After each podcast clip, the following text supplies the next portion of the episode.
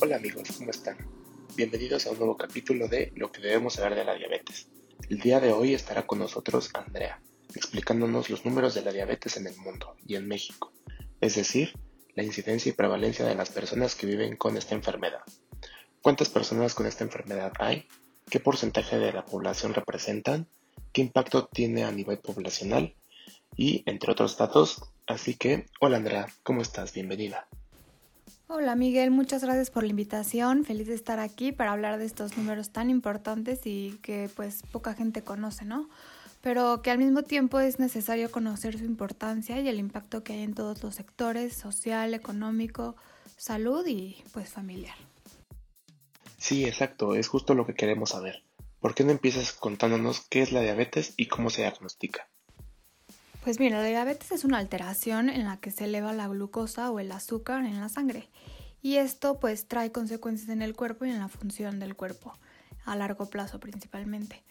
Eh, eh, la diabetes puede ser dos tipos, uno o dos, que eso ya depende más em, del tipo en que se desarrolla y se diagnostica con estudios de sangre, cualquiera de las dos. La 1 se suele diagnosticar en personas jóvenes, en niños y adolescentes, y la tipo 2 es más común en adultos, en mayores de 20 años más o menos. Bastante, bastante interesante. Hablando entonces del panorama global de esta enfermedad, ¿dónde existe más diabetes? A nivel global existen más de 460 mil millones de personas que tienen diabetes entre 20 y 79 años. Esto representa alrededor del 9.3% de la población mundial. Esto es incluyendo a, tanto hombres como a mujeres. Es un porcentaje alto. ¿Y en qué países es más frecuente? ¿Y cuál es la razón de esta? Los países que tienen más prevalencia de, esta enfermedad, es decir, los casos que hay actualmente de diabetes, son los países asiáticos como China y la India. Esto pues se debe principalmente al gran número de población que tienen y porque son países donde la economía es de media a baja, eh, pues no tienen una alimentación, alimentación adecuada y tienen pobre acceso a servicios de salud, tanto para el control como para el diagnóstico de este tipo de enfermedades. Oye Andrea, entonces, ¿esta cantidad de personas con diabetes aumentará mucho en los próximos años o crees que pueda disminuir en algún momento? No, la verdad es que es una enfermedad de muy difícil control. Para que la incidencia de casos de, diabetes disminuya es prácticamente imposible. Depende de muchísimas cosas, tanto geográficas, políticas, que bueno, ya es otro tema, ¿no? Pero es más bien un tema de educar a la gente, de dar información de la enfermedad y de, intentar de prevenir eh, los nuevos casos de diabetes. A lo mejor no vamos a disminuir nunca la incidencia, pero sí a, mantenerla o por lo menos a disminuir la estimación eh, de enfermos que pueden haber, que pueden haber si todo esto lo, lo continuáramos igual y no hiciéramos nada.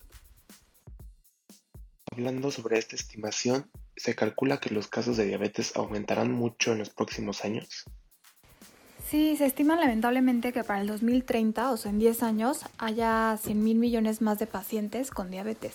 Es decir, que suba del 9.2 al 10.2% de la población. Y que para el 2045, o sea, en 25 años, ya haya más de 700 mil millones, o sea, el 10.9% de la población global. No inventes, es muchísimo. Me imagino que esto genera también un gasto muy grande, ¿no? Para el país y para el gobierno.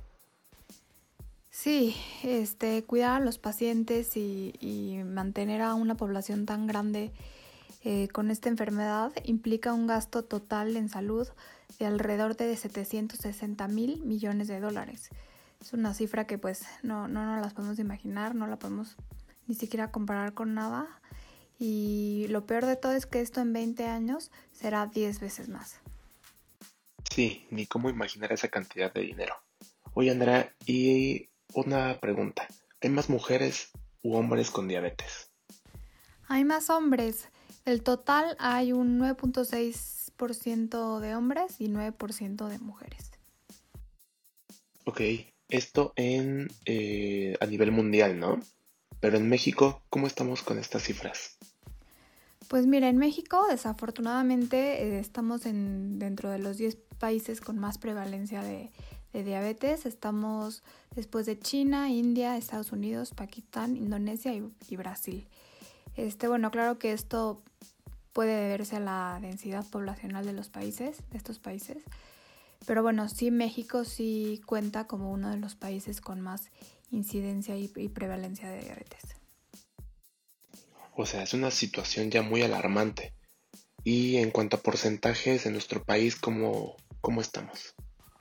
En la última encuesta nacional de salud, en el 2018, había alrededor del 13% de la población con diagnóstico de diabetes y con encuesta positiva para diabetes. Esto con mayor proporción en mujeres que en hombres y las mujeres representaban mayor proporción de obesidad con respecto a los hombres que tenían mayor proporción de sobrepeso. Esto nos sirve nada más como información eh, para saber eh, cuál es la, la población que está más en riesgo de poder padecer esta enfermedad.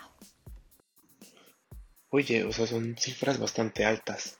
Pero ¿a qué se debe principalmente esto? Porque somos una población con altos índices de obesidad y sobrepeso. ¿Por esto mismo nos da diabetes? Sí, este, la obesidad y, la diabetes son las principales, de las principales causas eh, o padecimientos predecesores a la diabetes, ¿no? Los mexicanos tenemos muy malos hábitos eh, que no nos benefician tanto en cuanto a salud. Lo principal es la dieta. Tenemos una dieta muy alta en azúcares, grasas y carbohidratos y estamos acostumbrados a una dieta hipercalórica de muchos alimentos procesados y no hacemos la actividad o el ejercicio físico que, necesitamos. Entonces, pues sí, sí somos una población con altos números, altos números de sobrepeso y obesidad. Y pues lo más triste es que cada vez se ve más en niños y en jóvenes Em, que ya empiezan a, tener estos problemas de sobrepeso y obesidad y que incluso hay niños y jóvenes que ya tienen diabetes tipo 2. Sí, claro, o sea, es uno de nuestros grandes problemas, la alimentación. Justo está pasando el, el carrito de los tamales. Y ya dentro de México, ¿qué estados tienen mayor número de casos? Supongo que la Ciudad de México, ¿no? Sí, fíjate que se ha visto que en las ciudades o estados que están más desarrollados y con mayor población hay más casos de sobrepeso y obesidad y pues por tanto de diabetes, ¿no? Se cree que esto se debe a la urbanización, a que hay más transporte público, la gente no camina tanto, es más sedentaria, trabaja en oficinas de 10 a 8 horas todo el tiempo sentados, no comen en sus casas, hay mucha comida rápida, mucha comida empaquetada de maquinitas Llegan a sus casas ya en la noche a lo mejor muy cansados, ya sin ganas de hacer ejercicio o sin tiempo y pues a lo mejor con mucha hambre de, lo mal que comieron en el día y pues se preparan cosas rápidas para comer. Este, por ejemplo, no sé, algo que prepares en un microondas como una sopa marucha, ¿no? Entonces, bueno, los estados puntualmente que, que tienen este problema son, como dijiste, por supuesto la Ciudad de México, el Estado de México, Hidalgo, Nuevo León, también eh, Coahuila, Tamaulipas y Tabasco. Sí, claro, o sea, son estados urbanizados, o sea, que son ya ciudades. Pero ¿cuáles son las menos? Los estados con menos incidencia o prevalencia eh, son Baja California Sur, Chihuahua, Jalisco, Chiapas y Quintana Roo. Ok, entonces para todo esto, ¿cuáles son los problemas que nos trae tener estas cifras tan altas de personas que viven con diabetes? Pues principalmente eh, el aumento en condiciones que preceden en la diabetes, específicamente eh, obesidad y sobrepeso, eh, enfermedades cardíacas, hipertensión arterial y pues todo esto que, que, lleva a enfermedad metabólica, ¿no? O a síndrome metabólico. Otro problema importante son las edades tempranas en, las que está sucediendo este, tenemos ya niños de 10, 12 años con diagnóstico de diabetes y obesidad. Otro tema importante es, como en todo, pues que siempre los más afectados son los socialmente más desprotegidos.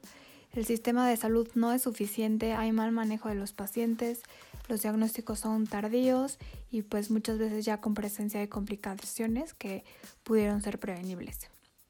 Otro punto es el impacto económico familiar los medicamentos, los estudios, el transporte a los centros de salud, Esto trae como consecuencia falta al trabajo, falta a la escuela y pues por tanto un, retraso en, en toda la economía familiar, ¿no?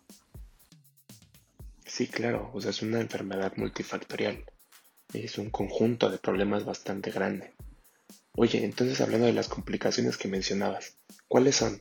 ¿O cuáles son las más frecuentes que se presentan en este tipo de, pacientes? De las complicaciones, la principal, la que ocupa el primer lugar, es la ceguera. Este, esto es secundario a la retinopatía diabética. En segundo lugar, y muy frecuente también, es el daño renal o la insuficiencia renal, ya con muchos pacientes con necesidad de, diálisis. Y la siguiente en frecuencia es la amputación no traumática de alguna extremidad o parte de alguna extremidad, ¿no? Sí, son bastante interesantes, Andrea. Eh, creo que nos abres los ojos sobre la importancia de conocer los efectos tan grandes que tiene esta enfermedad. E igual la, necesidad de actuar, de informar y de aprender sobre este problema. Y muchas gracias, Andrea, por tu tiempo. Eh, un último mensaje eh, a nuestra audiencia. Gracias a ti, Miguel, y a todos. Este, gracias por escucharnos. Recuerden que la diabetes es un tema serio, que debemos inculcar su prevención. Eh, debemos empezar con nosotros en mejorar nuestra alimentación, en movernos más, en crear hábitos más sanos, en enseñar a nuestros hijos a ser más saludables, a nuestros papás, a nuestras familias, a todos a nuestro alrededor, a tener mejores hábitos alimenticios para poder prevenir esta enfermedad y tener más años de vida sanos y juntos.